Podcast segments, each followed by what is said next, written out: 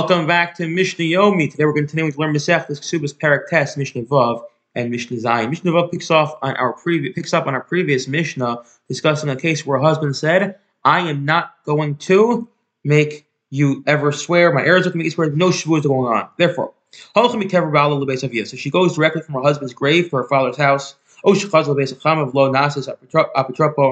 back to her father-in-law's house um, she's not made any sort of administrator of the property, and Yarshim Yashbino, so they can't make her swear. Why? Because because that was part of the stipulation. Again, this is only this event where she would need to swear, which we're going to discuss. We're going to discuss what would be a case where a woman has to swear. Normally, you don't need this.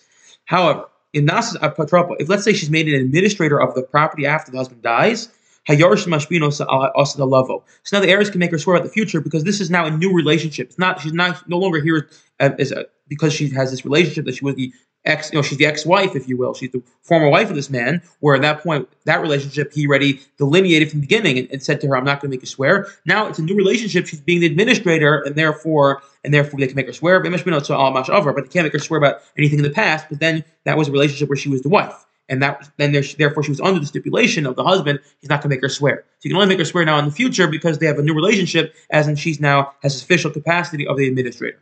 Okay, Mishnah Zayin in the form Mishnah because this is going to list uh, five cases where we make the wife swear. Again, there are more unusual cases where we make the wife swear, and then the next few Mishnahs are going to go through these, you know, one at a time to really take them apart and explain them.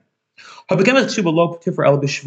woman reduces her ksuba payment as if she says um, that she already was paid part of it, and she's not paid the rest until she takes an oath. Moed mixas. She's not until she's paid um, she, until she takes an oath.